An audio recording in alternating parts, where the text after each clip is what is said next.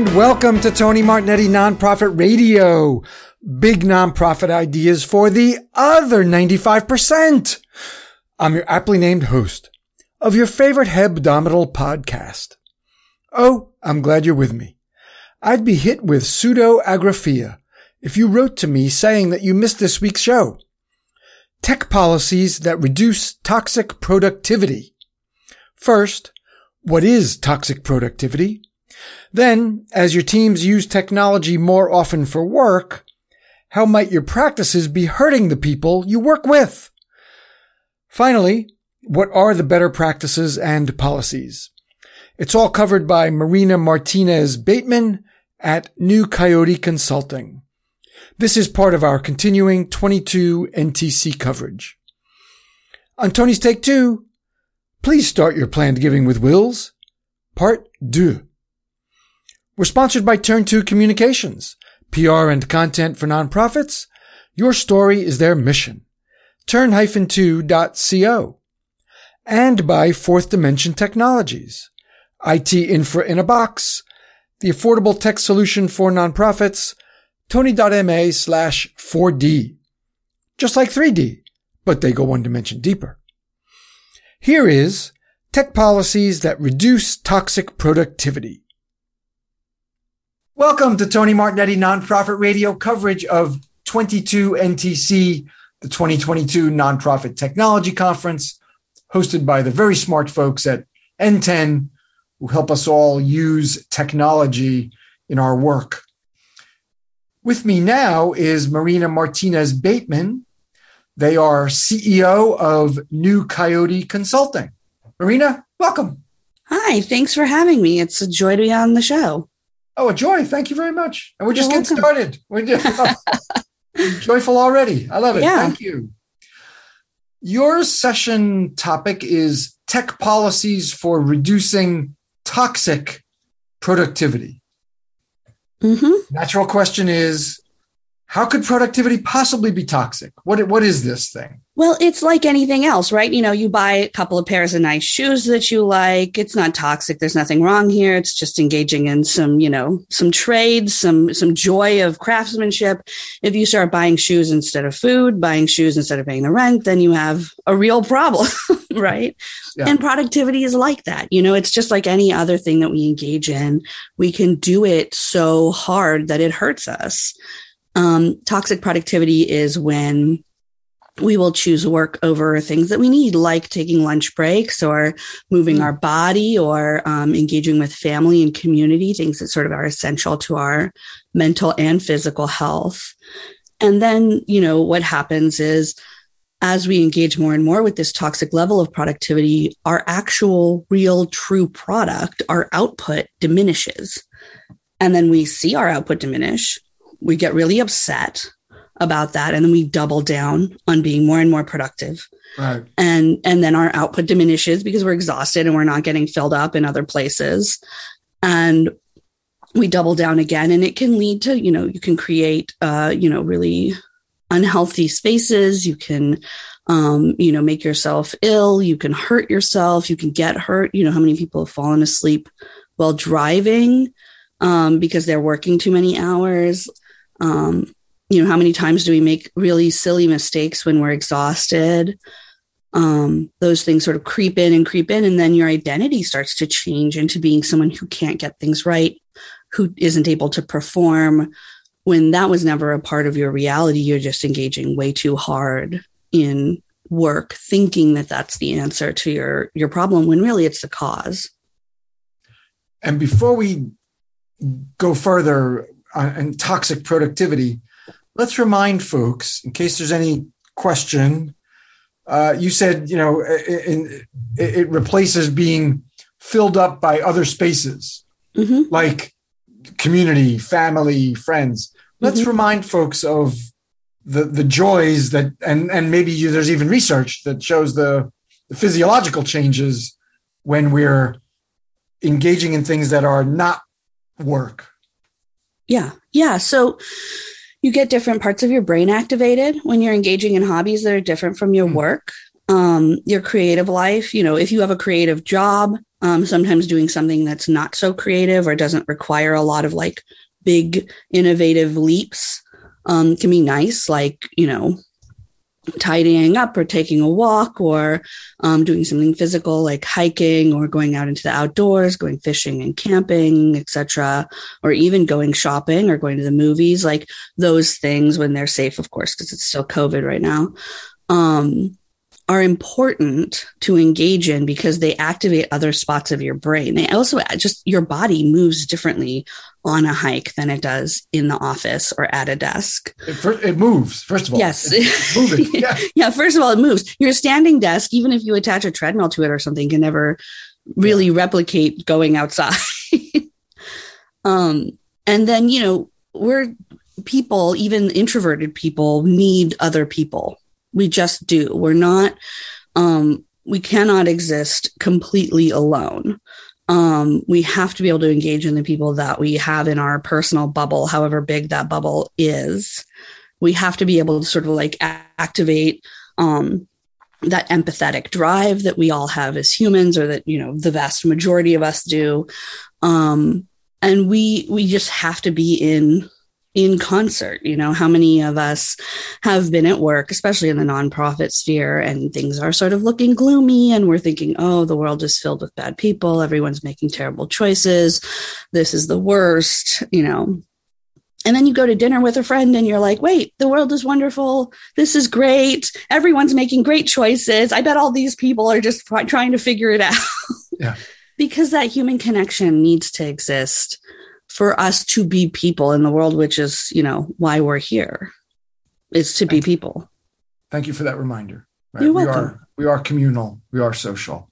Mm-hmm. Even the most introverted, to some degree, still, mm-hmm. as you mm-hmm. said, you know, with however however however many or few it may be, uh, out uh, contact community. All right, all right. So, what are nonprofits doing that uh, is leading us to toxic productivity. And we'll, we'll certainly get to the solutions, but what are we doing to, uh, I don't want to, I certainly don't want to say improve it, uh, to uh, induce it, induce it. Yeah. I mean, part of it is that we have these, and these are, it's great that we all want to end hunger and that we, you know, no one's being like, oh, but it's hard when you have 16 people and they're all making 20 to 50 to 100% less than they could make in the free market trying to end hunger from a small office with broken chairs and a raccoon that won't leave the trash alone. You know, like we are so severely under resourced in nonprofit, and that's not our individual fault by any means. It's the culture and the structures of the culture that we live in. Um, where uh, poor people are the people that build this country and their labor is so exploited that they are um, kept poor so that the rich can stay rich. Um, and then we at the nonprofits, and generally, those are the people we serve are the poor or people who are missing something from their their experience or their needs. And uh, and we're under resourced too. I mean, it's a whole it's a whole culture, right? It's a whole structure. It's a whole system that's made to make it so that we have these incredibly vast missions and we have a broken pencil and our own gumption to make it happen. And, um, and it is, you know, we, we as individuals cannot solve that entire problem by ourselves. One, we can't solve the problem that we're working on by ourselves. We can't end hunger alone um, even the most vast and well resourced organization would have to work with others in order to make that happen. Um, and part of that, so we have this, like we have these vast resources. We are severely under resourced, or we have these vast that missions. Sorry, yeah, and we're severely under resourced. And then um, what we as organizations do on the on the organization to organization level is that we compete with one another. We don't coordinate with our organizations in our same sphere or it's hard. We find it hard to coordinate. Um, we also don't recognize that we're under resourced. Um, frequently, we will sort of like, you know, when you get a bunch of nonprofit workers together in a room, we'll joke about, you know, how we don't have a chair that works and our computer is 15 years old and all these things. Um, but we don't talk about how that makes the mission harder to do. And nor do we talk about how we're still hitting goalposts. We're still crossing finish lines. We're still making things work. And where do those resources come from? In general, they come from the individual workers. Um, and some of us have vast resources to put to this, and some of us don't. Um, but there's no adjustment. A, there's no adjustment of expectation based on how much resource we're individually putting into the, the work to make it cross the finish line. And there's also no, um, it's seen as an individual failing if we can't do this impossible work with very little resource in the in in in terms of money in terms of time in terms of support in terms of whatever we're all fighting an uphill battle and um and our organizations frequently lean into that martyrdom and lean into that, you know, well, I was working 17 hours yesterday. Well, I was up at two o'clock in the morning finishing this grant. Well, I was, you know, and um, and it doesn't have to be like that. I mean, if we live in a world where we think that our clients deserve education, food, um, a healthy ecology to to roam in, community, art, all of these things, you know, medicine and um, recovery, and all these things that we provide to people, if we think that our clients deserve that, how come we're not getting that for ourselves? Like how many of us are pushing off things like doctor's appointments? How many of us, us have skipped um, significant times in our family members' lives because there was some campaign or something that had to go on? And then also how much of that um, happens because of expectation? You know, when we start a nonprofit, we're working with nothing. We work our way up. We become leaders in the in the sector and then it doesn't seem weird to us that the people, the workers that are coming behind us are experiencing the same hardships that we experienced because it's normal for us to struggle in this way. It's time for a break. Turn 2 communications, media relationships. You know how important relationships are in fundraising. They're just as important in media exposure.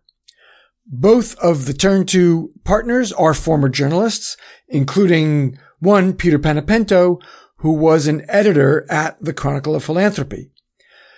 So they both know what to do and what not to do to build your relationships with journalists. Those relationships are going to get you heard in the media. Turn 2 communications. Your story is their mission. Turn-2.co. Now back to tech policies that reduce toxic productivity. A lot of what you're saying is that it's it's culture and and mindset. So I guess you'd like to change the culture and change the mindset and change the investments. Um, so please let's uh, let's start talking about what what we can do differently. I think what we can do differently is it starts with the leadership in nonprofits. People who are lower on the org chart do not have as much power, although a lot of people, especially right now with the great resignation, um, a lot of people who are lower on the org chart are assort- asserting their power by leaving mm. um, environments that are toxic or don't work for um, what their vision is for the future. I think Gen Z is a great motivator for us to all take a look at how we've been working in the past and how it has harmed us and how if we don't get right and start cycle breaking we are going to be perpetuating the same harm that was done to us which while it's not fair that we were harmed it's also not fair to to sort of slough that off onto others yeah. um, but in leadership in the nonprofits we have to stop thinking that because it happened to us it's okay for it to happen to other workers especially younger workers coming from the world. yeah like it's some sort of you know rite of passage. Mm-hmm. you pay your dues and then you'll then you'll mm-hmm. emerge uh, a better leader in the in the sector. You know that's yeah. that's silly. Yeah. Yeah yeah yeah. Yeah and yet ha- punishing to be you, you don't have to be punished to be successful.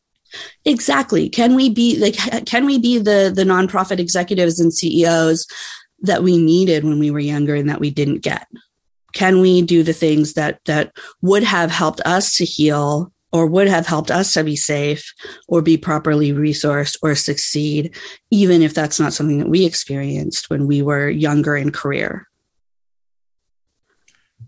All right. Um, do you have specific like uh, are there specific things that leaders can can encourage? Like you must take time off or so you know you, i don't want to see anybody not using their vacation time and you know the, these folks who say hey i haven't had a vacation in four years i'm so proud of myself. I'm, yeah. I'm thinking like don't blame me. That's your own fault. Yeah that, I, if it's been that long it's your own fault for not taking it you know. So what what what can leaders do you know specifically to avoid this the, the, the toxic productivity?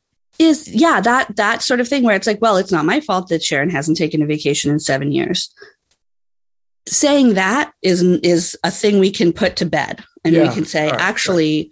if i'm in charge of this organization and of course we work together with our boards and advisory councils sometimes with governmental agencies whoever we're helping to steward this change with.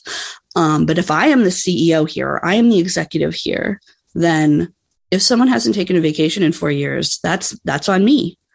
Um, this is the this is the container i'm building for workers. Um, I see my view, my duties as a CEO very explicitly to keep the people in my, you know, in my organization safe. Mm. That's one of the things that that I have, you know, tasked been tasked with is to keep people safe. Um, if I can tell people what kind of work we're doing and where we're going and what our goals are, then I have to take responsibility for their safety during that journey because I'm the one taking them that that place. I'm the one on that journey with them. Um, and so asking, you know, why isn't why is it that Sharon feels like she can't take a vacation? Um, is there something going on internally that is making that happen? Does she not have anyone who's trained on the thing that she does? Does she um, has she not gotten a, a, performance review in four years, and she so she doesn't feel like she can take a vacation because she doesn't even know how well she's doing her job? You know, there's just a bunch of little things that we can look at, and it takes time, which most of us don't have. And I advise leaders to look at our plate and find out where we're being performatively productive. How many of the things do we do every day that looks like we're doing something, but at the end of the day, it doesn't actually it doesn't actually contribute to the mission. We can spend three hours on something and um, and not only are no more children fed, they're not going to be on that labor that we just did. But it looks really good. It looks like we're doing a lot. How can we cut that out and then focus on let's get somebody cross trained on Sharon's job so that she can finally take a vacation. Let's let's make this a safe space for our workers to make healthy decisions. And the truth is that because a lot of our sector has for so long leaned into this under resourcing of workers, there becomes a pathology around being under resourced. There becomes a sort of like um, system wide martyrdom. It's time for a break. Fourth Dimension Technologies, they have an offer for you, an exclusive offer for nonprofit radio listeners, complimentary 24 7 monitoring of your IT assets for three months. They'll monitor your servers, network, and cloud performance. They'll monitor your backup performance all 24 7.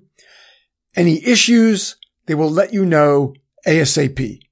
Plus, at the end, you will get a comprehensive report after the three months. They'll throw in a few surprises couple of things uh, as well that uh, I did not mention.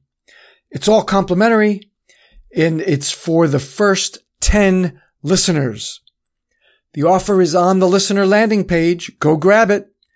Tony.ma slash 4D, just like 3D, but they go one dimension deeper. And this offer goes even deeper than that.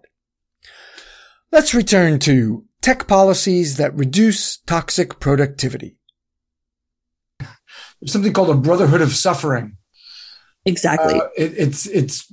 I've read about it in prison populations, where I mean the phrase says it: the brotherhood, sisterhood, um, theyhood, of, of, suffering. The uh, the the shared experience among all folks of being in something that's you know, ritualistic, punishing, suffering, difficult, mm-hmm. and then and it ends up being a source of almost pride.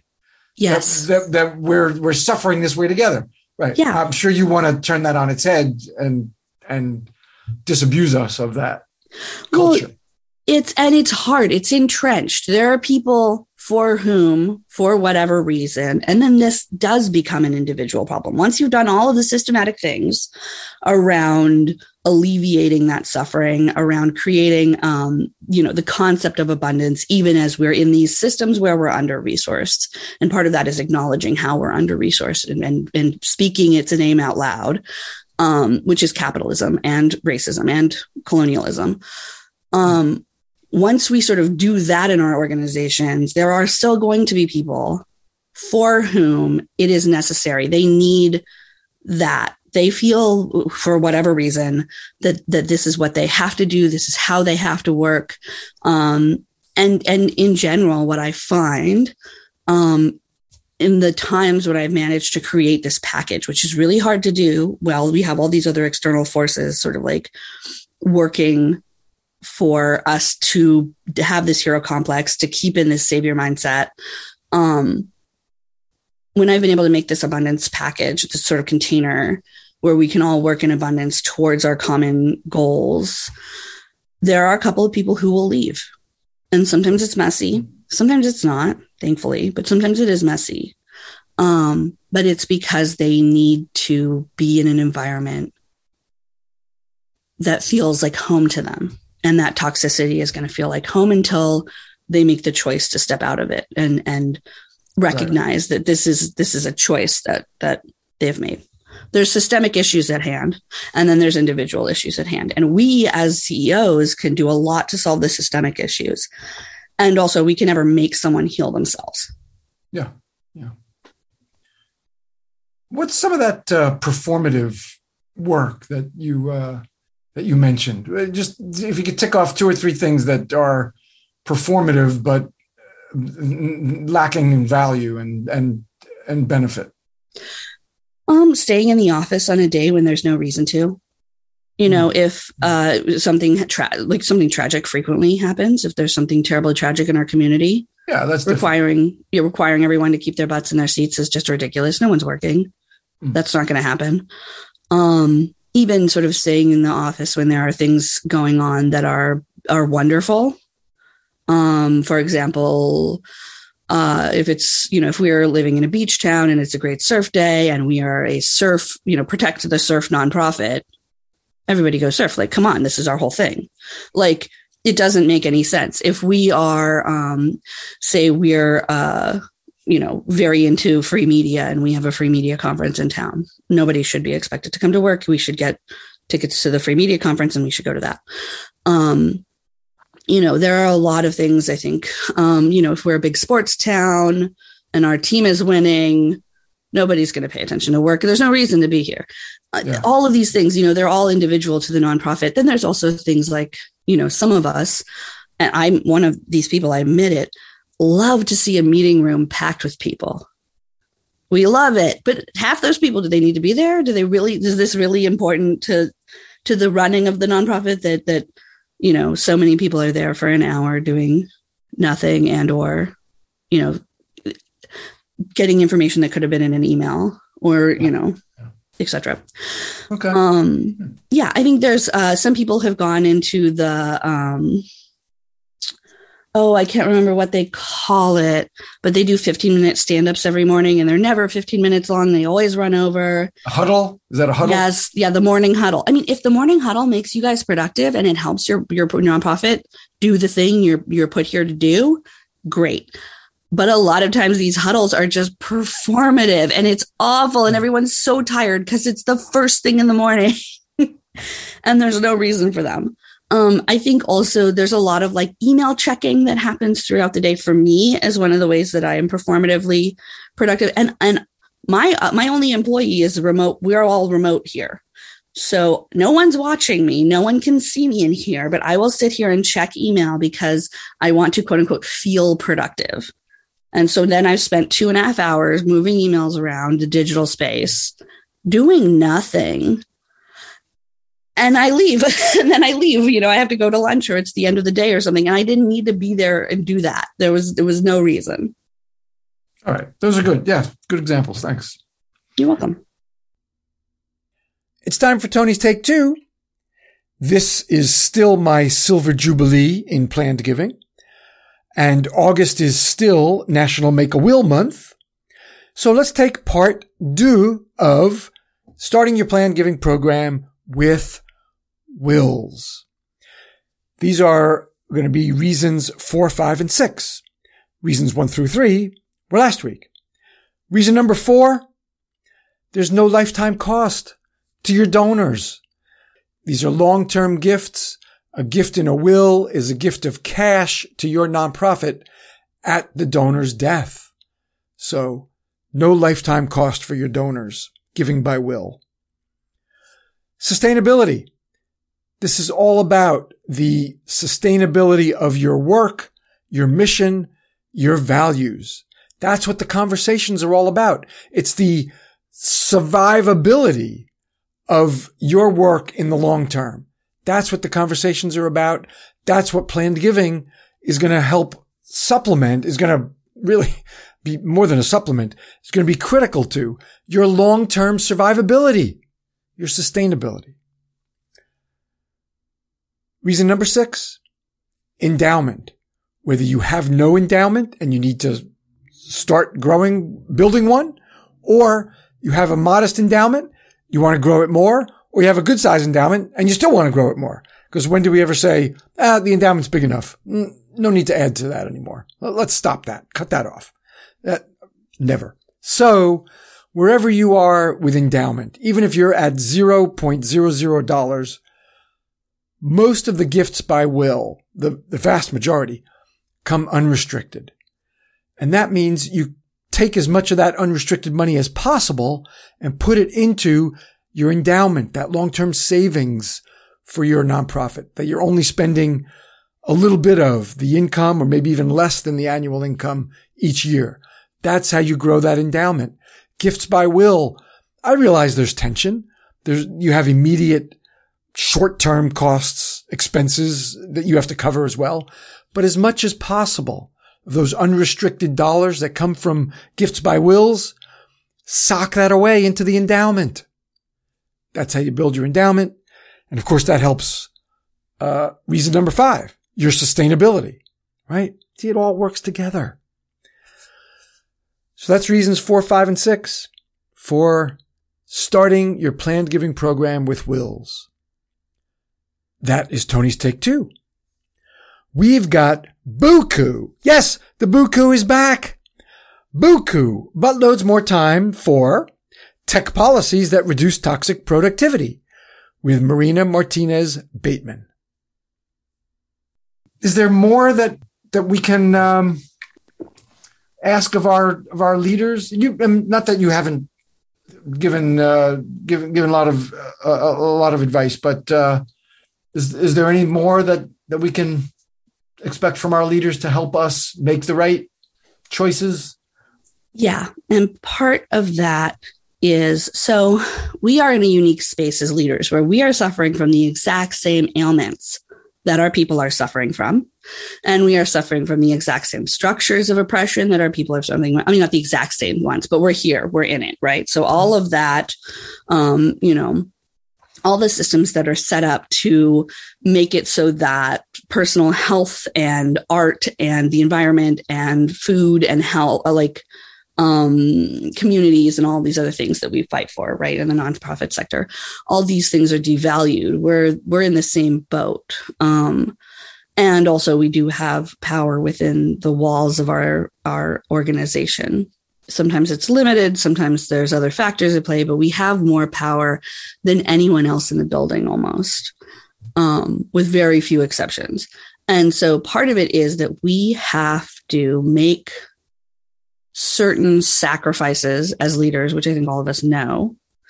But those sacrifices are probably not going to be the ones, the ones I recommend are not going to be the ones that we expect. So um, we need to protect our own time. We need to be seen eating lunch. We need to be seen taking time to move our bodies. Mm. Um, a lot of the things that we do as leaders are are um, the second we get to work, the second we log on, whenever our day starts, we are being seen by everyone at the organization, even if it's a small organization, even if it's a remote organization. We don't realize how visible we are. Um, and so when we model these behaviors for people, taking vacation, telling people about how wonderful and restorative the vacation was, reassuring people um, that, that it's okay to take vacation for themselves, leaning into abundance, even though we know what the budget is and we know scarcity very intimately, um, making those choices um, that are that are on mission, um, that are values driven, because that's what we're called to do. And then having to make tough calls uh, as a leader is it's why we're here. It's why we got put in this seat.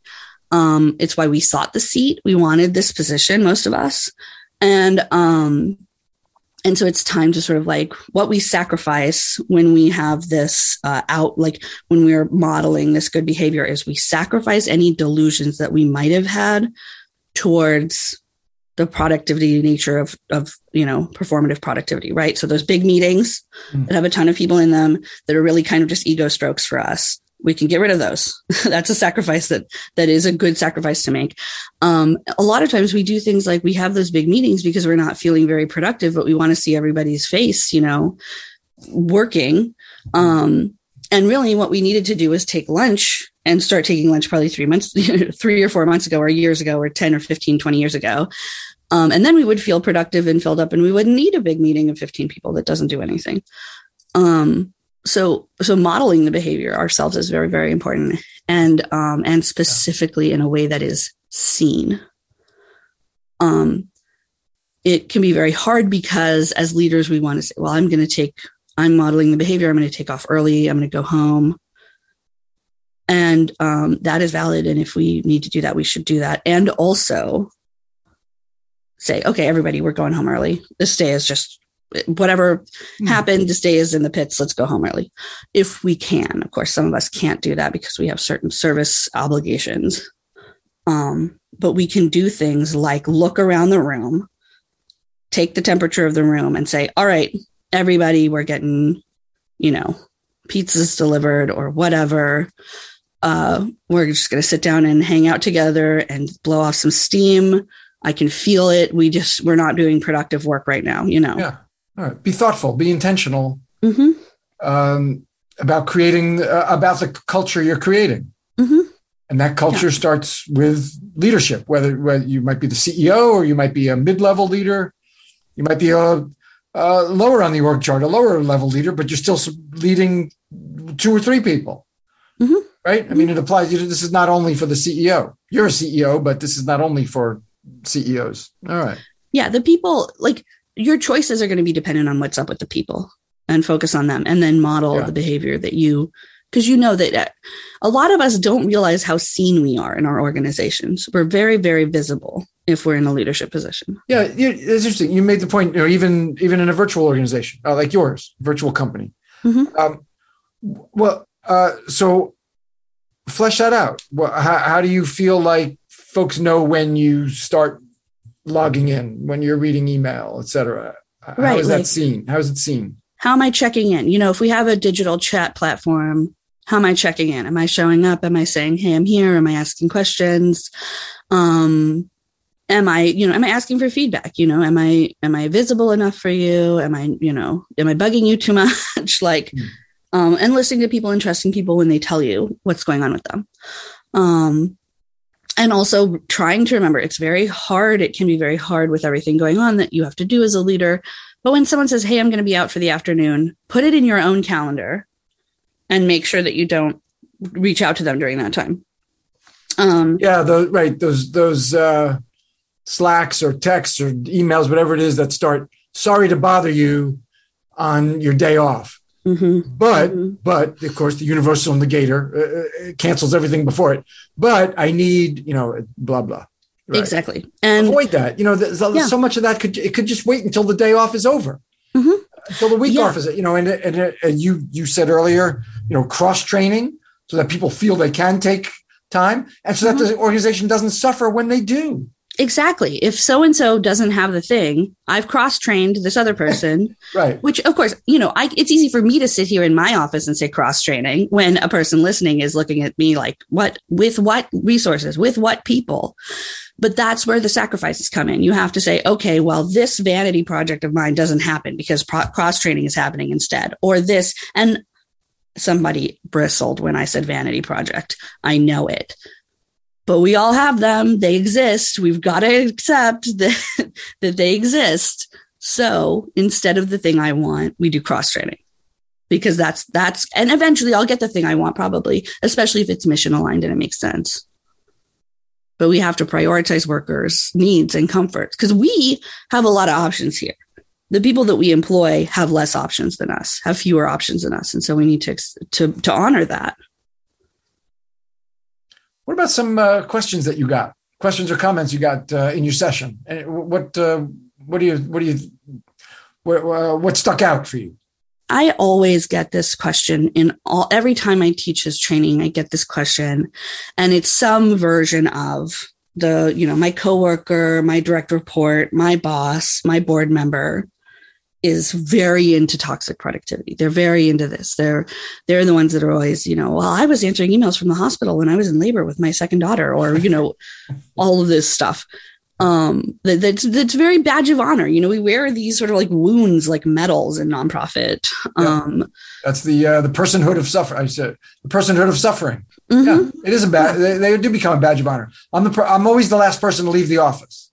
Yes. Yes. exactly. Yeah and uh and and and this person is their their toxic productivity is harming people. They're pushing uh, the culture you know more and more to work more and more. Um, they have unrealistic expectations of people that work near or with them mm. et cetera et cetera. It's it's, a, it's harmful. And what i always tell people is you know you can do this uh, first of all your proximity to this person is not a coincidence. At some point you guys probably saw eye to eye on this or we're working together in tandem to create something that really worked for you. Um, you know, I look back on my nonprofit career and one of the my best times, one of my favorite times in my career was I was deeply into toxic productivity. And so was everyone else around me. And it was wonderful because we were all on the same page. We felt like such a good team. We were so unified in the way we thought about things. And the way we thought about things was deeply unhealthy. Yeah. Um, but uh, I tell them, you know, you can tell this person, especially if you really care about them outside of work. Um, you can say, I think we're in a toxic relationship. I think we are operating in a way that is making each other less healthy. That's not, not helping us thrive. I want to try and heal from this. I think that healing is going to bring about a really incredibly positive change, not only for me, but for the work that we're doing here will you will you heal with me? Will you come in this on this journey with me? And you can ask them with sincerity. And the truth is that you can't do anything else other than that. Just ask them. And if they say no you can't keep asking them. You have to you have to respect that. And everyone has the has, has their own path you know? And not everyone is going to heal at the rate that you are going to heal at. Not everyone is going to heal the way you think you should or they should um, some people just have other journeys. And so if you are that person's boss, you can make decisions about, okay, well, we're going in a different direction. We need competencies around healthy productivity. You don't have the competencies around healthy productivity that we need. Therefore, we're no longer a good fit. And that hurts. It's hard to say those things. But if I had, you know, if I said, you know, we're going to go uh, we're going to move towards GAAP accounting, everyone. You know, we've got to do things uh, best practices ways and, and not have, you know, our accounting all willy nilly. And our accountant at the time was like, nope, I do my accounting on post its and I will never not do that. you can't make me change. Then we would have to get a new accountant, wouldn't we? So it's the same thing when we're trying to create this healthier productivity. If someone doesn't want to learn or become competent in this in this new work way we can't keep them on just because we like them or because of what they did in the past that was helpful. Um, we can honor them and say that that you know thank you very much. And we can also release them to continue on their own journey whatever that is. What have we not talked about that uh, you want to? Um, good question. Uh, I mean, I do my best to uh, channel our listeners, but you've been thinking about this for a long time, and I'm just coming to it. So maybe the uh, uh the stuff that we I haven't raised. Yeah, what, let's what, talk what about more? perfectionism because perfectionism, perfectionism is is a we know for a fact we know that per- perfectionism is a is a um, feature of white supremacy. Perfectionism is um, pervasive and insidious in our culture as a whole, but also in nonprofit culture. And so when we are practicing uh, healthy productivity, when we're trying to learn how to do things differently, the fact that we're doing things in a way that we haven't done them before means that we're not going to be as good, effortlessly good at them um, as we were before. Even if we were doing something that ultimately harmed ourselves and our organization and our mission, we were really good at it for a long time. We had a high level of proficiency. so when you sort of like decide to go home at five o'clock and uh, walk around the block and then take a bubble bath or whatever, that's not going to feel super good because you're not going to be super good at it. Um, I can't tell you how many times I used to buy coloring books because I was like, I need to be less, you know, work centric and I need to do creative things. I miss being creative. And so I would buy those adult coloring books and I would hurt my fingers from coloring so hard because it had to be perfect. Mm. Um, and then I would think, okay, no, I can't do this. It's too, it's too physical. this coloring is too physical. I'll go get in a bath. That'll relax me. And I'll sit, I would sit in this bath, just uh, tense because I'm supposed to be relaxing and I'm, and is, I'm not doing is damn bath over yet. Yeah. Right. Exactly. All right. That's not working either. Right. And, but it's not working because you, you're not familiar with it. It's hard. The first time you did anything, it was yeah. just kind of a little bit difficult and a little bit unwieldy and overwhelming. And, you know, for those of us who have been neglecting our other, the other parts of our lives for however long because of work, it is daunting to go into a place we feel very new at, especially when we've been in a place where we feel extremely, um, you know experienced and comfortable. uh, exactly. Yeah. So the the perfectionism of like if you are going to engage with your community and if you are going to engage your creativity and you're going to go on a hike and you're going to you know reclaim the other part of your life that isn't work be willing to do it badly mm. Mm. because it's that important. You have to be able to do it badly because you have to get through that sort of like new unwieldy part. Um, and it's okay to say, like, I'm really new at this. I'm only going to hike for 15 minutes, or I'm only going to sit at the trailhead and look at the hiking place. And then I'm going to go get back in my car and go home. There, there's no level of engaging with your non work life that is not going to be beneficial. There's no, it's not like you have to hike to the top of the mountain. I mean, this is part of the toxic productivity that's been in, you know, making this, this bad scene this whole time, right? Is that we feel like we have to, um, do everything the best, the most, regardless of what else is going on. Yeah. Um, you're not to, you're not going to start your physical fitness journey with a, a, a triathlon. You know, exactly. you're going to run around the block and in a week, you'll be able to run around the block twice. Yeah, or maybe you just walk maybe to the end a, of the block. Pardon me? Or maybe just walk to the end of the block. Or whatever it is. Yeah, however yeah. you start, right. Yeah. But but starting and and you're saying, you know, you're uh, embrace the discomfort because it'll become comfortable and mm-hmm. you'll get better at it. You know, you're in a pattern now where you're uh, you know you're like you said highly efficient at, you know but highly efficient at toxic behaviors so, yeah, you're really good at this. And you right. can be really good at something else too. I mean, I yeah. remember yeah. Uh, there was an interview with Terry Crews, who's an actor and he's very muscly. And um, people always ask him, How do you get so buff? Like you're always, and he said, Look, the gym is my happy place. And so I can't tell you, a person who doesn't really like the gym, how to get like me. I look like this because I hang out at the gym all the time. It's my favorite place. But he also says, you know, go take a if you really like something take it to the gym with you so if you really like romance novels or mysteries or something go and go and take your mystery novel to the gym and just sit there read your mystery novel, and then go home. And then, you know, you don't have to pick up a weight. You don't have to do a single thing. Just hang out there because it's for a lot of people like the weight room at the gym even especially is like a very new place. It's pretty foreign. There's a lot of traditions. There's rules. Yeah. Yeah. you don't really know what they are. Um, so acclim- acclimatizing yourself to a new place you know? Mm, mm. interesting. Yeah. All right. All right. Leave us with uh, with something inspirational please. Marina there's been a lot of inspiration. Sum, sum it up. Sum up 40 minutes uh, oh, as best you can. Well, when we think about how much we as nonprofit workers on an individual level, on an organizational level, and on a sector wide level have been able to achieve and, and move the needle on with so, with how little we're given.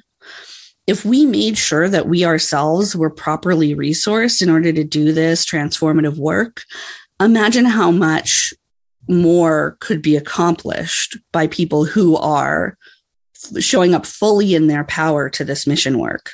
Mm. I mean, it's incredible. And then also, the thing I like to remind everyone in my trainings is that this is generational work. I have generations of people behind me, you know, relatives and ancestors who have done their own mission work. And I will have generations of people in front of me doing the mission work that they're called to do. And all I have to do is show up for my part, my link in that chain. Marina Martinez Bateman, CEO, New Coyote Consulting. Oh, I have to ask, why is it New Coyote Consulting? What is that? What's it's New Coyote because I wanted a name that spoke to my ancestry, which is Mesoamerican, and uh, and which spoke to my sort of like presence and the way I show up and uh, the Aztec, there's an Aztec god, uh, Huehuecoyotl, which means very old coyote. And um, I thought uh, he's um, frequently gendered as a as a male, but very also frequently gendered as non-binary or female. So I'm non-binary. It felt very like I felt a lot of kinship with with that. And then um, old very old coyote is a storyteller, and he teaches through storytelling. So that felt very appropriate to me as well. You know, he's not didactic. He's not teaching humans lessons, or if he is ever teaching humans lessons, it's in this very jokey sort of way. Um, he brings people along with him on journeys rather than sort of like telling them to go places. Um, and I, uh, I also feel like in the context that I'm in, which is a very white context and a very colonizer context frequently, a lot of people will call my work new. They'll say that the things I'm doing are new, these new ideas, they're new concepts. And for me, they're not new. They're very, very old. Um, but also New Coyote is a transformer. He's a trickster. So he, he becomes the thing that you need in the moment. And I thought, well, then we're a new coyote. We're not a very old coyote. We're a new, we're a brand new one. So that's why I named us New Coyote. Lots of levels. Lots of levels. Right. yeah. Again, Marina Martinez Bateman, CEO at New Coyote Consulting. Marina, thank you very much. Real pleasure. You're welcome. Thank you so much for having me on. You're welcome too. And thank you for being with Tony Martignetti Nonprofit Radio coverage of the 2022 Nonprofit Technology Conference hosted by NTEN. Next week, increase data literacy across your nonprofit. You see how all these data and tech topics are fit together. This, it's all very highly produced here. Very highly. If you missed it, these things just don't happen. If you missed any part of this week's show, I beseech you. Find it at tonymartignetti.com. We're sponsored by Turn 2 Communications, PR and content for nonprofits. Your story is their mission. Turn-2.co. And by Fourth Dimension Technologies, IT infra in a box, the affordable tech solution for nonprofits, tony.ma slash 4D, just like 3D, but they go one dimension deeper. And now they've got the offer. Grab the listener offer at the landing page. Our creative producer is Claire Meyerhoff. The show's social media is by Susan Chavez. Mark Silverman is our web guy, and this music is by Scott Stein. Thank you for that affirmation, Scotty. Be with me next week for Nonprofit Radio big nonprofit ideas for the other 95%. Go out and be great.